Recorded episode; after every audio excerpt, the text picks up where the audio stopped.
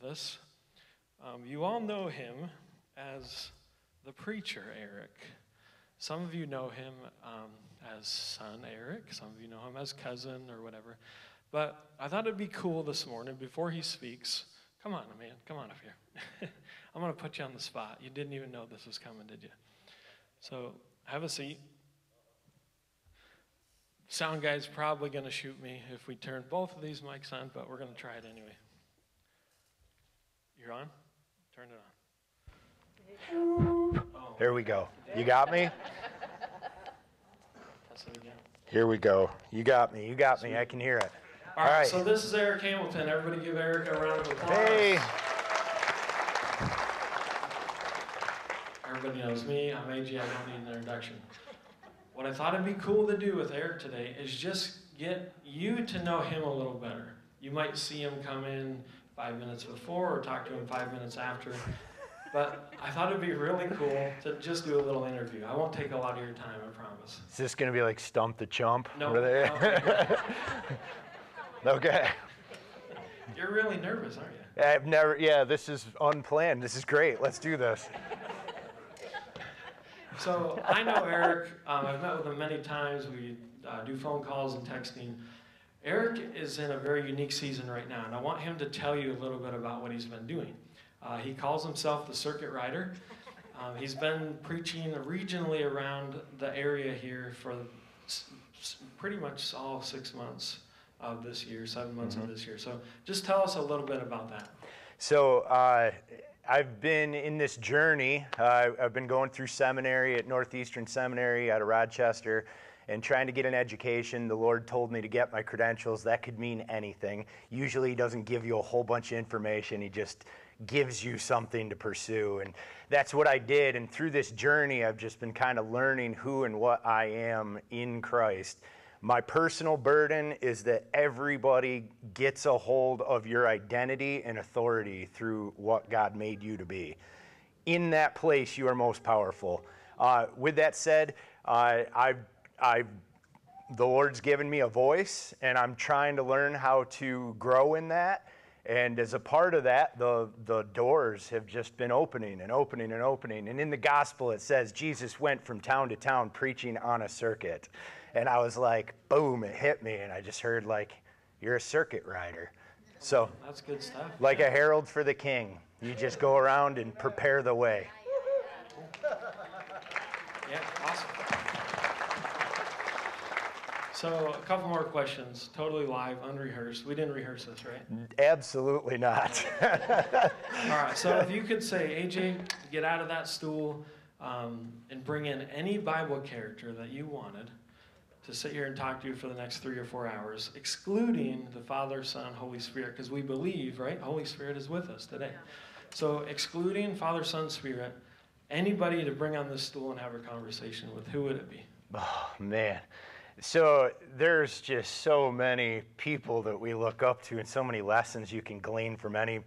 Uh, I, David is uh, an amazing figure. Uh, you know, it seems kind of simple, and we trivialize David.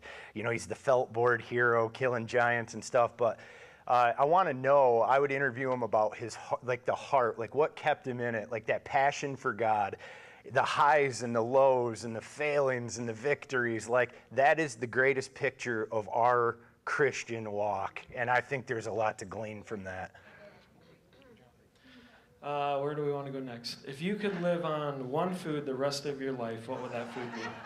well i mean you could tell i've lived on a lot of food uh, so uh, there, You eat both, I. I tell everybody i'm like a raccoon i eat absolute garbage all the time uh, so i'm a huge fan of tacos uh, i could eat tacos every day of the week uh, Like chicken, beef, or venison? You name it, man. Roll it in a burrito or a, a taco shell, and we'll just do it. We got a dumpster out here. We could go get some Uh, if you got some taco shells, we can have a potluck after church.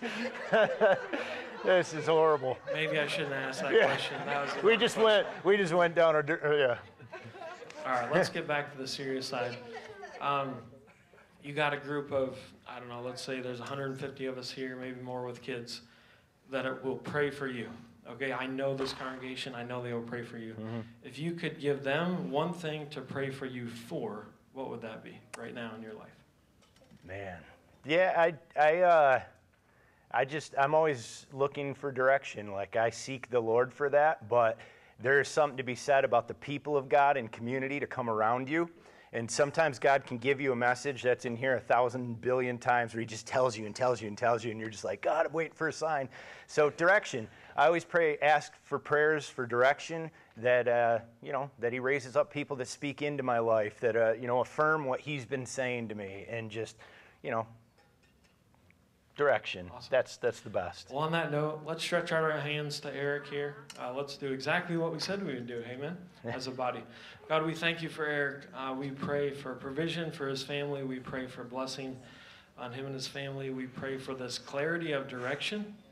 Uh, God, we just know he is a warrior, just like he mentioned about David. And uh, we just want to see him raised up in his destiny. We pray great things for him. Uh, we know that we know that we know that you have great plans for this man. Uh, so just launch him into whatever that is supposed to be. We stand behind him as a body, as a body that's kind of supported him and um, just developing uh, over the last six, eight months here as he's been coming to speak. So we just release all that. Uh, we pray these things in Jesus' name. And everybody said, Amen. Amen. All right, brother. Take it away. oh boy, that's awesome. When AJ says, I feel like we're going to go over today, I should have asked, why, AJ? why would you say that?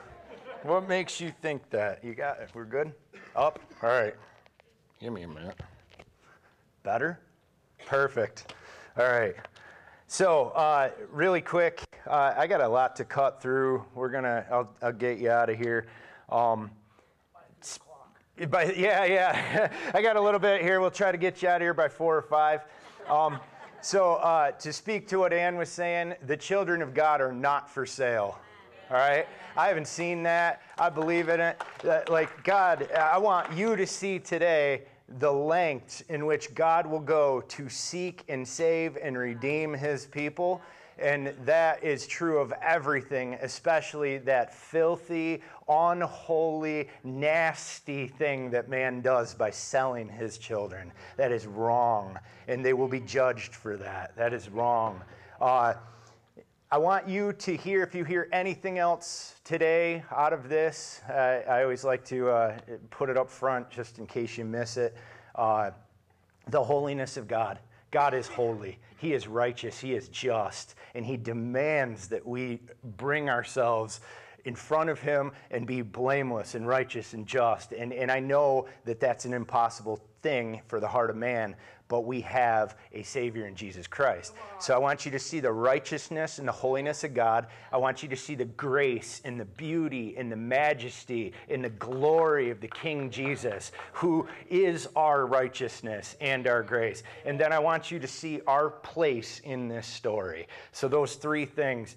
Uh, we're going to be in Exodus, uh, and it, it fell on me the other day. I was thinking, I was like, man, I've preached Old Testament to them so much, like that there's a lot of there's a lot of hard lessons in here, you know. And I, I everybody I've heard people like kind of discard the Old Testament, and they all want to get into the New Testament and the glory, and they want to get into the the uh, the gospel, and, and there's some awesome stuff, and you see Jesus moving through crowds, and the Spirit moving, and the people responding. But the Old Testament, man, this is great. This is the greatest foreshadowing of the coming King, Jesus Christ. And there's just, this thing is from cover to cover in the Old Testament, just filled with signs and wonder and testament to the glory of the person in Jesus Christ. So uh, we're going to be in Exodus 28, and this seems trivial. Uh, like when I was going over this stuff, I was thinking, man, uh, the, like I asked the Lord, what do you have? Because I ask every time on the circuit, whenever I go out and preach, what do you have for these people? It's not like there's messages that apply to all of us, but I want to know what God has for you. And, and he just said flat out, give them Jesus. That's it. He's like, give them Jesus. I'm like, well, that, that, that works, but like, could you give me a chapter or something, you know? And I was, I was just going through and I was looking in Exodus 28 uh, it talks about the garments for the priesthood. And when we read this, I want you to see Jesus in the garments. Okay? So I'm going to give you a history because I love doing this. If we're here and we're not learning something, we're just preaching, and preaching is just words. So Exodus 28 and 33, we're going to be 28, 33 through 35. It's one of the first five books of the Old Testament, which was the Torah. Uh, author is uh, mostly attributed to Moses. Uh, it was dated around 1400 to 1500 BC, and that was sometime just before Moses died. Uh, one of the key themes of this whole book is obvious it's redemption. If you can read this and miss redemption, you need to read it again and again and again and again. But this concept of freedom from bondage, and it's just amazing how God weaves everything together. Like when Ann's talking about freeing children and, and like the worship songs we're singing about how Jesus has come and freed us from slavery. Uh, this is all about redemption, and this is about their bondage in Egypt and being brought into a covenantal relationship with God, which is the person of Jesus Christ manifest. That's what he did. Uh, it says in uh, Exodus 22, this is one of the big ones for me. It says, uh, I am the Lord your God who brought you out of the land of Egypt, out of the house of slavery. And I want you to picture the world and the sin and the brokenness and this garbage that we're, as the Christian community, fighting back against. That is figuratively and literally the house of slavery. And Christ has come to seek and save that which is lost. Uh, key chapters in this book uh, the, the book of Exodus or 12 through 14. It's the climax of this whole thing, and that is the blood of the Passover. That's when God's people put the blood over the doorpost and the angel of death uh, passed over. So that, that, is, uh, that is really the highlight. Um, this covers a crazy, crucial time in the history of God's people as an early, early nation. And, uh, you know, like some of the scholars are at odds about when it happened or, you know, give or take between 1440 and 1280 BC. And, uh, they can't really determine exactly when it was, but they've got a great idea. History's got some milestones, and, and you know, there was this is a story of real slaves, real pharaohs, real landmarks. This isn't a figurative story in Exodus. This is all real, and it can be corroborated through history. Um, Two thirds of this entire book happened within about the two years after they left uh, on, in their journey, uh, which is crazy. The Exodus is filled with this amazing stuff. Uh, it's, uh, I got in here my, my, my, my notes. This is in, absolutely insane to me. Uh, it's like a startling scene after another. Like, if you could go through the Bible and compile the greatest hits, Exodus is like the giant flashing light, like, dude, you still don't get it. You still don't get it to the people of God, right? You got burning bushes, seas are divided, manna's falling from heaven to feed people in the middle of a desert. You've got people whining to God, like, oh, I can't stand man. I want something different. Like, I want a peanut butter and jelly sandwich or whatever. And he's just like, here, I've got some quail for you. Eat it until you throw up. right? So, so you got that. You got God ramming quail down their throats. You've got plagues. You've got slaves, literal slaves. You've got the king of Egypt, the Pharaoh, a powerful man. You've got a pillar of fire guiding God's people through the desert at night and a tower, a cloud in the day. You've got Moses smacking a rock and getting water from it. These are absolutely incredible moments that you think that if you saw just one of them, it'd be enough for you.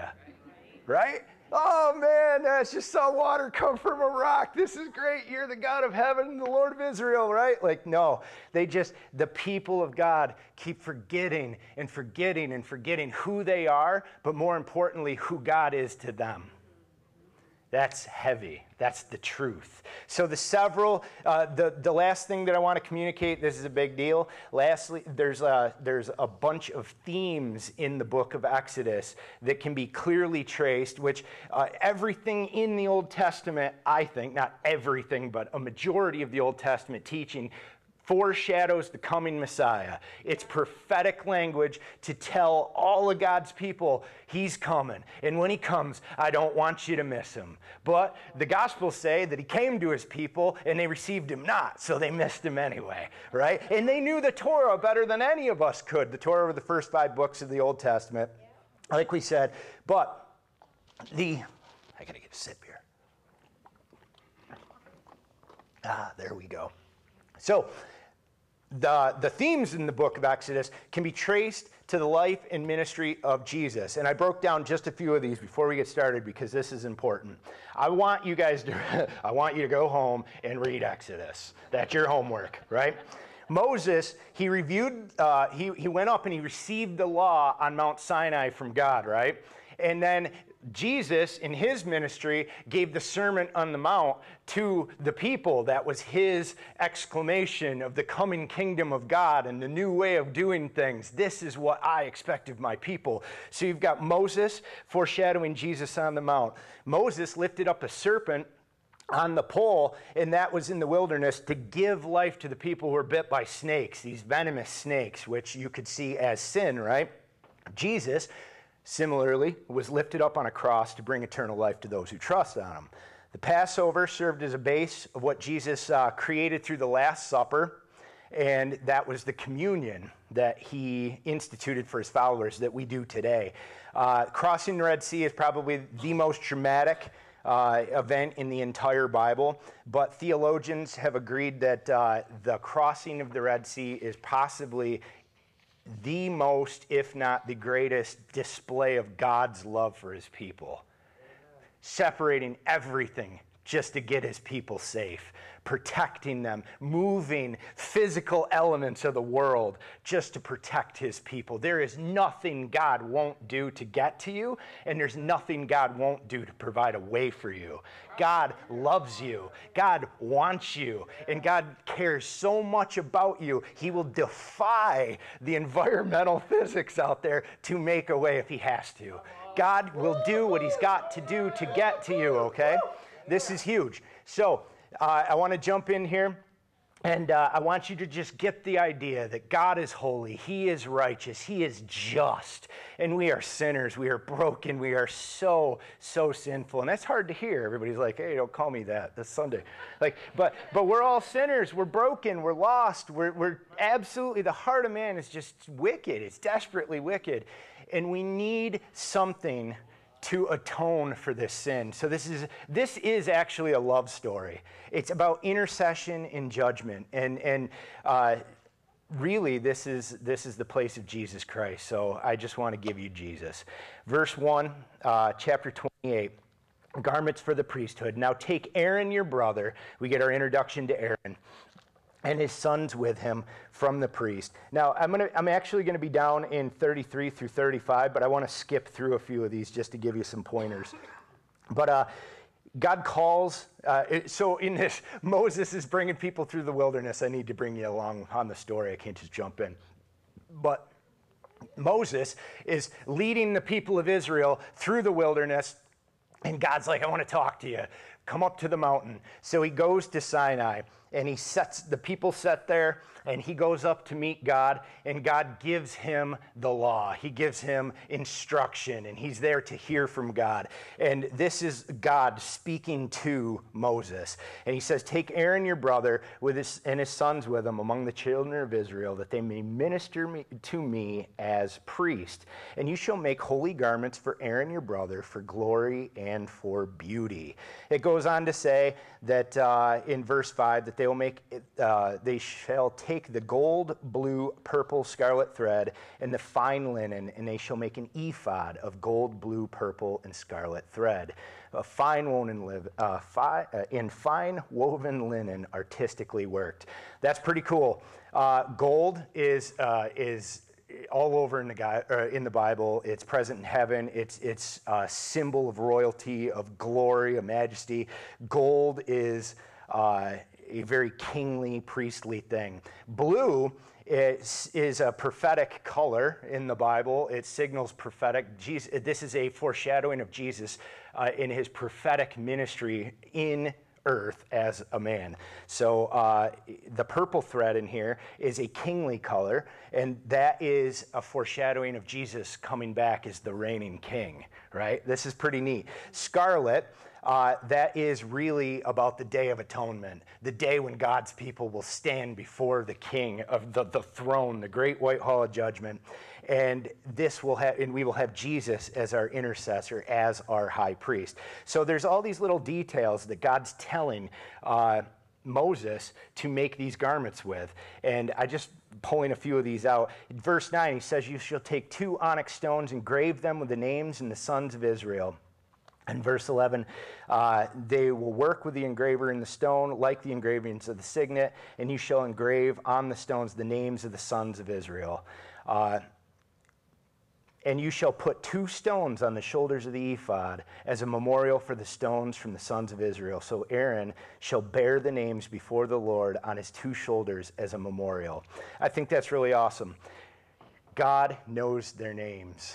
I think it's so cool that God chose to put the names of Israel on the shoulders of the priest. Now, remember, Aaron is just the priest, he is just the man, but it's the position of the intercessor. It is the position, the calling of the person to intercede between the people and the most holy of holies. Now, Aaron, this is a, this is a garment that Aaron would wear. It's beautiful, it's ornate, it's colorful, eh, it's, it's gaudy, it's like the first fashion show ever. Like, this dude had the coolest underwear and breeches in the entire planet ever. Like, it goes on to display his garments and his shirt and his hat and everything. Like, this was to signify, like, you could not miss Aaron walking by in this thing. Like, it would bring instant attention and it, it, it had. Uh, it was just so so detailed and ornate. But God put uh, the stones on the shoulders and with the names, and I just I love the fact that God was saying like, I remember your names. But he also put it on the shoulder, which is a foreshadowing of Luke 15, 4 through 7. And it says, So that the shepherd left the 99. Do you remember that? And he searched for the one. And when he found it, he, was, he, was, uh, he was exuberant in joy, and he raised it up and he placed it on his shoulders and just even the ephod, even the part of that part of the dress, the part of the garment was on his shoulder as just a signal like, I am coming for you. I am going to find you, and I'm going to put you up, and I'm going to take you with me. I am here. Like he's giving you little signals, just these little things that are so easy to look over. They're things to get excited about. Verse 15, you shall make the breastplate of judgment. That sounds super.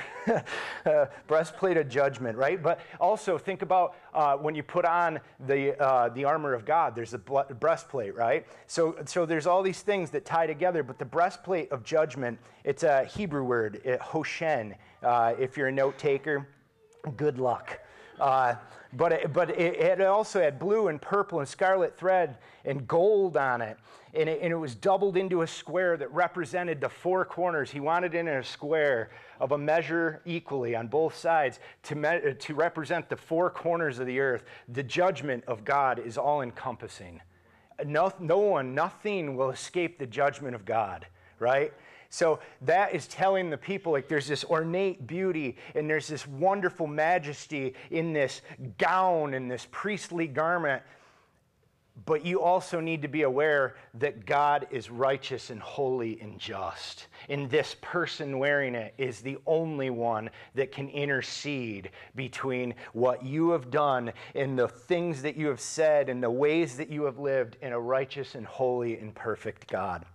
So, the breastplate. It goes down. Uh, just to pull out, if you've got it in verse 17, it lists topaz, sapphire, and diamond. I would personally like to give the New King James a demerit.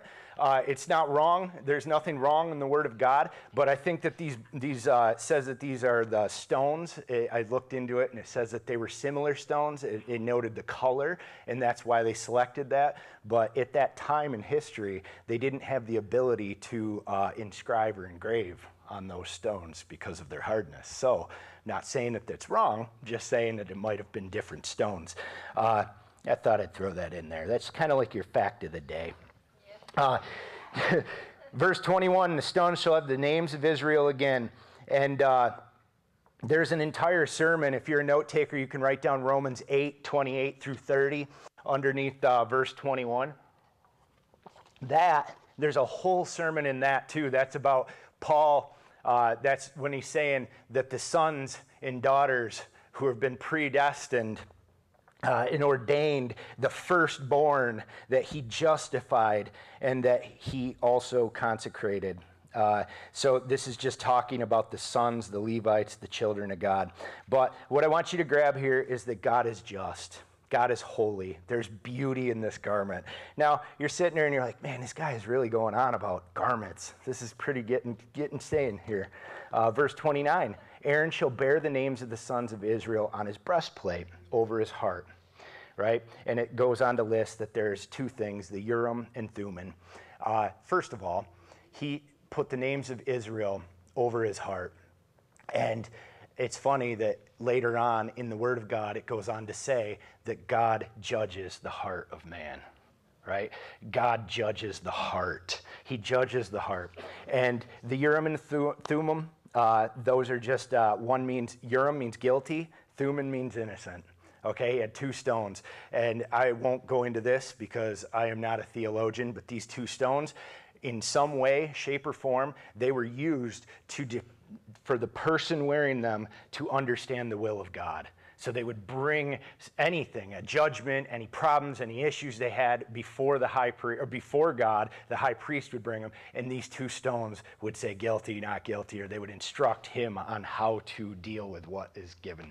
So God even uh, planned within the construction of this garment a way for man to find his will. And not only to see the Christ, but to understand his will.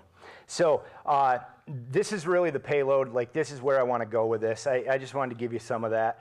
And uh, verse 33, it says, Upon the hem you shall make pomegranates of blue, purple, and scarlet, all around its hem, and the bells of gold between them all around a gold bell and a pomegranate, a gold bell and a pomegranate, upon the hem of the robe all around.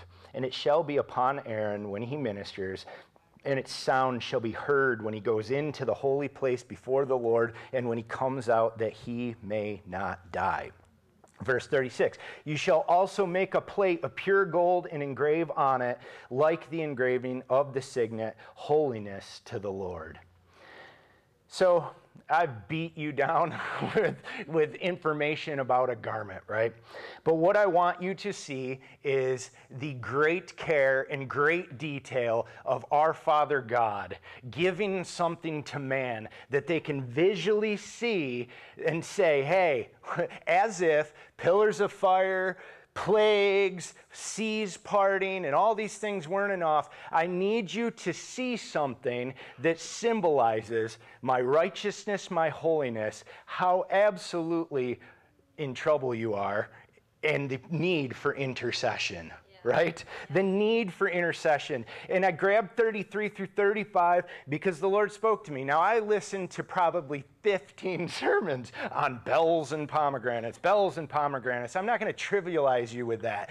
Everybody out there says it's something different everybody okay? Because the word is very very uh, it's it's short on telling you the significance of those two but i looked into what they were rather than their meaning and what i suspect the bible's trying to tell you and i want you to know that a pomegranate is a beautiful fruit. They think theologians there's some now i'm not saying this is the word of god but some theologians believe that that may have been the fruit in the garden right Pomegranates are a holy fruit to the people of Israel. They have a, a ritualistic and, and, a heritage, like a, a um, cultural meaning.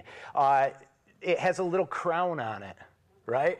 Has a little tiny crown. Solomon developed his crown, his actual crown, after the crown of a pomegranate, and it represents the crown, uh, like the, the Star of David, the points, which is pretty neat. I'm not trying to uh, spiritualize fruit, but, but it is clearly spiritualized in the Word of God because it's present in the temple, it's on the posts when you walk in, it's on the beams and the rafters, it's hanging off the high priest's garment. There's something there right? A pomegranate matters. Why? Like, like let's look at these little things. Like the the uh, there's connections throughout the Bible about pomegranates. The blood of a pomegranate, they call it the blood, the juice, whatever, it is bright red, it is crimson red, and it stains absolutely everything it touches, right? It is filled with seeds. Now, Jewish I don't know if you call it custom or folklore. There, I can't tell you this is true or not, but they believe in, in, in the Hebrew uh, customs that there's a mature and perfect pomegranate has 613 seeds. There happens to be 613 laws in the Old Testament. Uh, I Googled it. Google says there's anywhere between 400 and 1,500 seeds. So don't go home and waste your time doing that. I'm just saying, like, they see significance in this fruit, right? Uh, it, it, it's sought after for its healing purposes and its medicinal purposes. Uh, the fruit of the pomegranate represents abundance, fertility, prosperity, but it also signifies atonement and eternal life. Boom, right? Pretty cool. So, I'm not telling you that a pomegranate is going to save your life. I'm not telling you that it is the answer to your problems. I'm just telling you that there's these little tiny milestones in here, these little things that God saw fit to tell you and to communicate to you. Why on earth would a priest be wearing a pomegranate on his robe, right? You wouldn't wear one, right? So, the next thing, it goes on and it says, all around its hem had bells and a pomegranate bells and a pomegranate. And I don't want to like labor this too much. I'll, I'll, land the plane. But a bell, why did they have bells? Okay? In the Holy Land, before they burn the incense, even to this day, they walk in and they got little bells on their pinkies. And they walk into the, the in, to do the ritual. And uh, they ring their little bells. And they say, You always enter the presence of God with noise.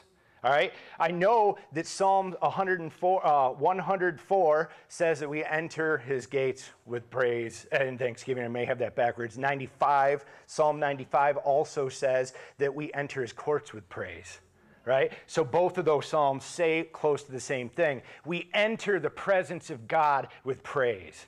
So, what I want you to see in here, and I'm not trying to draw any crazy uh, conclusions here, but a pomegranate to the Israelites, to the Hebrew culture, and maybe even uh, through what the meaning is of atonement and eternal life, the pomegranate would almost represent the Word.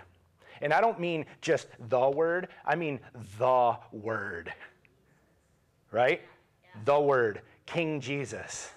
Okay? So even here, God's saying, I'm going to hang these little things here on the high priest. Not only does the garment and the garb and the dress tell the whole world, this is a holy, this is a beautiful, this is a righteous and blameless depiction of the Christ. But I put little pomegranates on there too, just in case you missed it, right? And the bell, the bell, we enter his courts with praise. We make noise. That to me is screams the word in worship. The word in worship. And, and when you imagine this, Aaron walking through the town, walking through on his way to the temple, you could just hear it. Just I, I, people had replicated these things, have tried their best to make these garments. And, and I listened to it on YouTube, which is crazy. I find so much stuff on YouTube. But this dude was walking around and it was just like shh, shh, shh, like you couldn't miss, you could hear him from a mile away, right? But it was a constant reminder that you are moving. This, this is the presence of God. It is alerting everyone. It's like a trumpet telling people, right? But God, this is, and it says in here that He has that so that He, he may not die, right? Well, that also was, uh, had another reason that you cannot be in the presence of God without dying right? They would put a rope on the priest when he walked in so that they could pull him out if he died, right? The bells also alerted everyone in the temple that was outside the holy area that he was in there doing his thing and that he was still alive. If those bells stopped moving, you're dead, right? Something happened. The priest is dead, right? Let's get him out. So the truth is, is that tells me the noise, right? The, the, the worship, that is a sweet sound to God, the sound of bells, the sound of noise, the sound of praise, right? He wants us to be well balanced people, people balanced of the word and people balanced of praise. We should make a joyful noise. That praise, I broke that word down. I tried my best. There's a Hebrew word and a Greek word, and the closest thing that I could find to the sound of the bells in this passage was profession. Not, not, not your job, profession, right? The noise of the bells professed the greatness and deity of Christ. So when you go into his presence, you bring a, a, joyful noise and you rely on the word who we now have at, through Jesus Christ. Now, how does that apply? You're like, dude, it's just so much. How does that apply? Listen, this is the house of God. You are the people of God. You have a mission. You have a purpose in this community. Your profession of what Christ has done in your life is going to change their lives right? And if you're not professing and you're not walking around and letting the holy ring of what Jesus Christ has done in you, now that you got to remember, Aaron, the priest, he is a he, is depicting what he is wearing is depicting the Christ, the Messiah. But Aaron himself is not the Messiah. It is put on Aaron. This is something that Aaron is carrying. It's something that Aaron, it's, it's like walking around with bells all day, right? Like Aaron is nothing more than a conduit for God's glory and grace to the people around him. Everywhere he goes, they should hear glory and praise.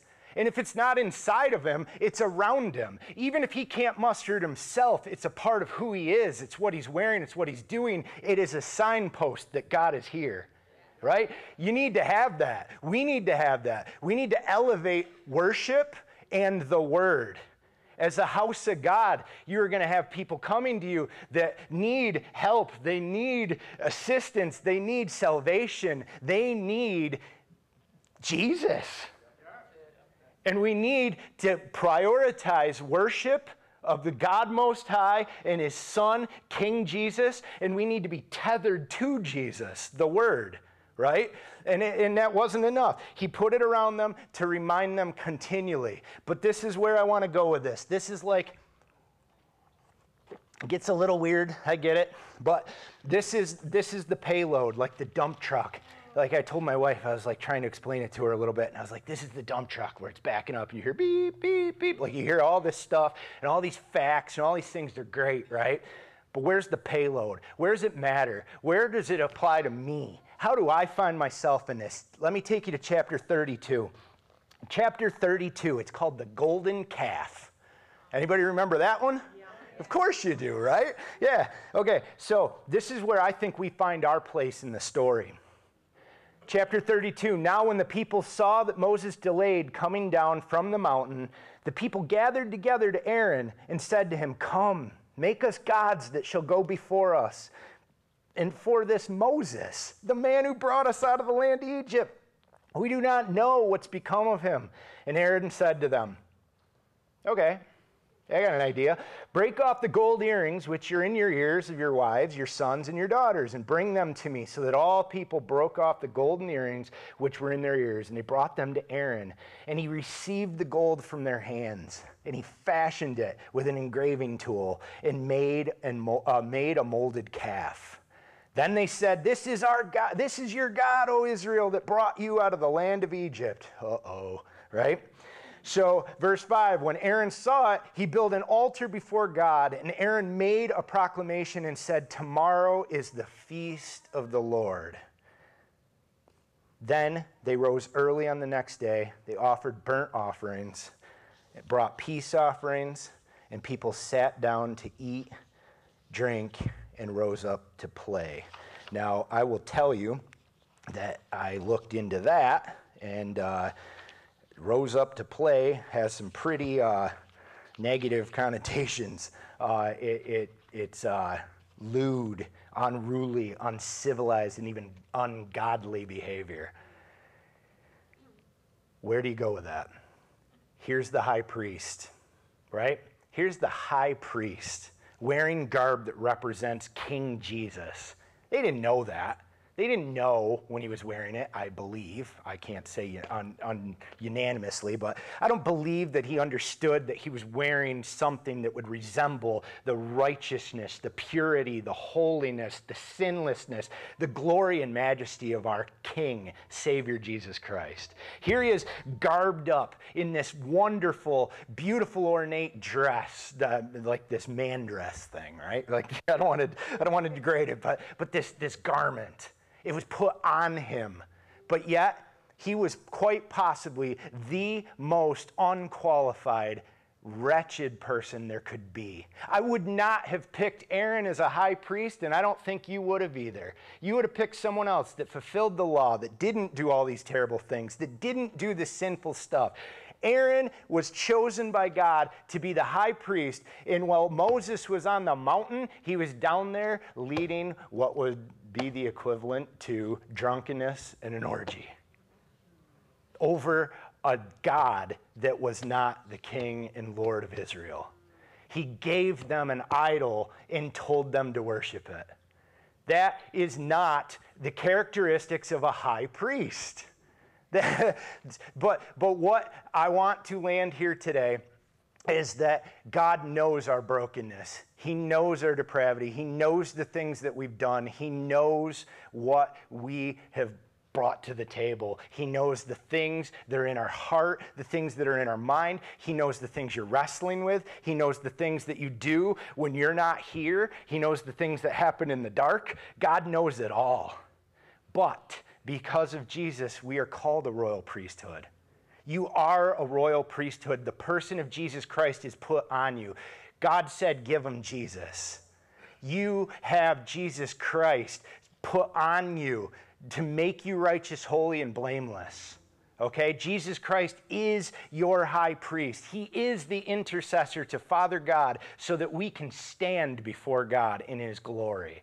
We are adorned in fine robes and linens. We are called a holy priesthood okay and, and i know that this isn't an exciting message but the truth is is you need to understand that we're all a bunch of Aarons. we're all a bunch of Aarons. We're one heartbeat away from colossal failure most of the time. But you know what? God has called you holy and righteous and just. He's purposed you and given you all kinds of opportunities and gifts and things to do to light this world on fire for the cause of Christ. You want to see the Spirit move in this body and in this community? Put on that person of Christ and be blameless. Believe that you are a new person, right? Aaron was a colossal failure, an absolute train wreck of a person. But yet, God chose him. Here it is. He depicts the garment that Aaron would wear well, he's down there doing ungodly things. God was on a mountain with Moses telling him, You will pick Aaron and you will consecrate him as my priest. And this will be the beautiful garment that you will put on this, on my son, Aaron. Well, he was down there doing that. The character of our God sees through the terrible stuff in our lives and the garbage that we do. And he's sitting there saying, Man, I know you're doing that. And I know you're involved in that. And I know your heart's filled with that. And I know what you did when you were younger. And I know what you're going to do tomorrow. But I am going to adorn you in beauty, in glory. And I'm going to heal you. And I'm going to bring you to high places. And I'm going to do amazing things through each one of you because that is the God we serve. And you need to understand today that you have a holy and righteous purpose, okay? And don't get caught up in being the Aaron. Believe that you are the new man, that you are righteous and holy. And I also want to point out, I think a perfect thing to land on is that I think that the bells and the pomegranates were an awesome reminder to Aaron himself also. He didn't know it when God was fashioning that, but God saw what he was doing. God knew what he was doing. But after the fact, and it was all said and done, and Aaron, it, it, Aaron paid for this. Don't, don't get me wrong. There was judgment on Aaron for this act. Okay? His sons died. He did not make it into the promised land. Aaron paid for this. The Lord, the Lord did not take away the consequences of his sin. But I want you to think of one last thing. When Aaron was walking around in this garment and the bells were sweeping and making this noise, I think that every single step that he made, that noise cut him to his heart and said, Woe is me, for I am undone. I am a man of unclean lips. Woe is me, for I am a gar- I've done so much garbage in the sight of my Lord, yet you have fit to put me here in front of these people to speak my heart, to tell them of the goodness of what you've done in my life. I sit there and I read this, and it cuts me to the heart. You have no idea the garbage I've done in my life. And yet, he would pick me up out of a gutter. He would change my life. He would save me. He would seek me and save me, and then purpose me to do his work. But under the righteous garment of Christ, I am a loser. I am so broken. I am so imperfect. I have so much wrong with me that I would love to fix. But you know what? If I sit there, I will make no noise and I will not give the word of God any glory. Every step Aaron took, he was keenly reminded of the greatness of God, the mercy of God. And he didn't even know that Jesus was coming. Like he knew the grace of mercy of God. And he heard it and it reminded him. And that anybody in the children of Israel that came to him and confessed anything to him, Aaron, you're not going to believe this. Oh man, I did some really terrible stuff. What am I going to do as the intercessor for the people of God, bringing it to God? There is nothing that could have been brought to his doorstep that he could have been like, whoa, dude, that's messed up. He was wrecked. He was wrecked in the fact that he was unholy and unjust and imperfect. But guess what? He was chosen. He was chosen, he was equipped, and he was representing blamelessness, holiness, righteousness, and perfection. It was something that was put on him. Brothers and sisters in Christ, you have access to Jesus Christ. He is put on you. You are not perfect. Amen. Some of you are close, though, but you are not perfect. I'm kidding, I'm kidding. But you guys are not perfect. I am not perfect. But you need to put on the righteousness of Christ. You need to know that you've been called, and you need to walk blameless before your God. I have it here, uh, 1 Corinthians 1.27. This is the best way to end it. God chose the foolish things of the world to shame the wise. God chose the weak things of the world to shame the strong.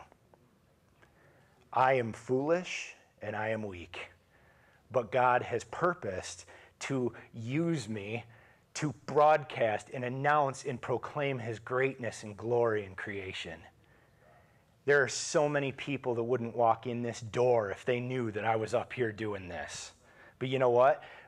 I choose to take all of that garbage, bury it with the old dead man, and move forward with the praise and the glory and the word of the kingdom of God. I want that for you. I want that for you this morning. If you are here, if you are just visiting, if you're a regular attender and you haven't jumped head on long into a relationship with Christ, this is a love story about being brought back into covenant. I want you to make a joyful noise in your life, and I want you to know that the Word of God is real. It is a person, it is a living and breathing person in Jesus Christ, and He is coming back.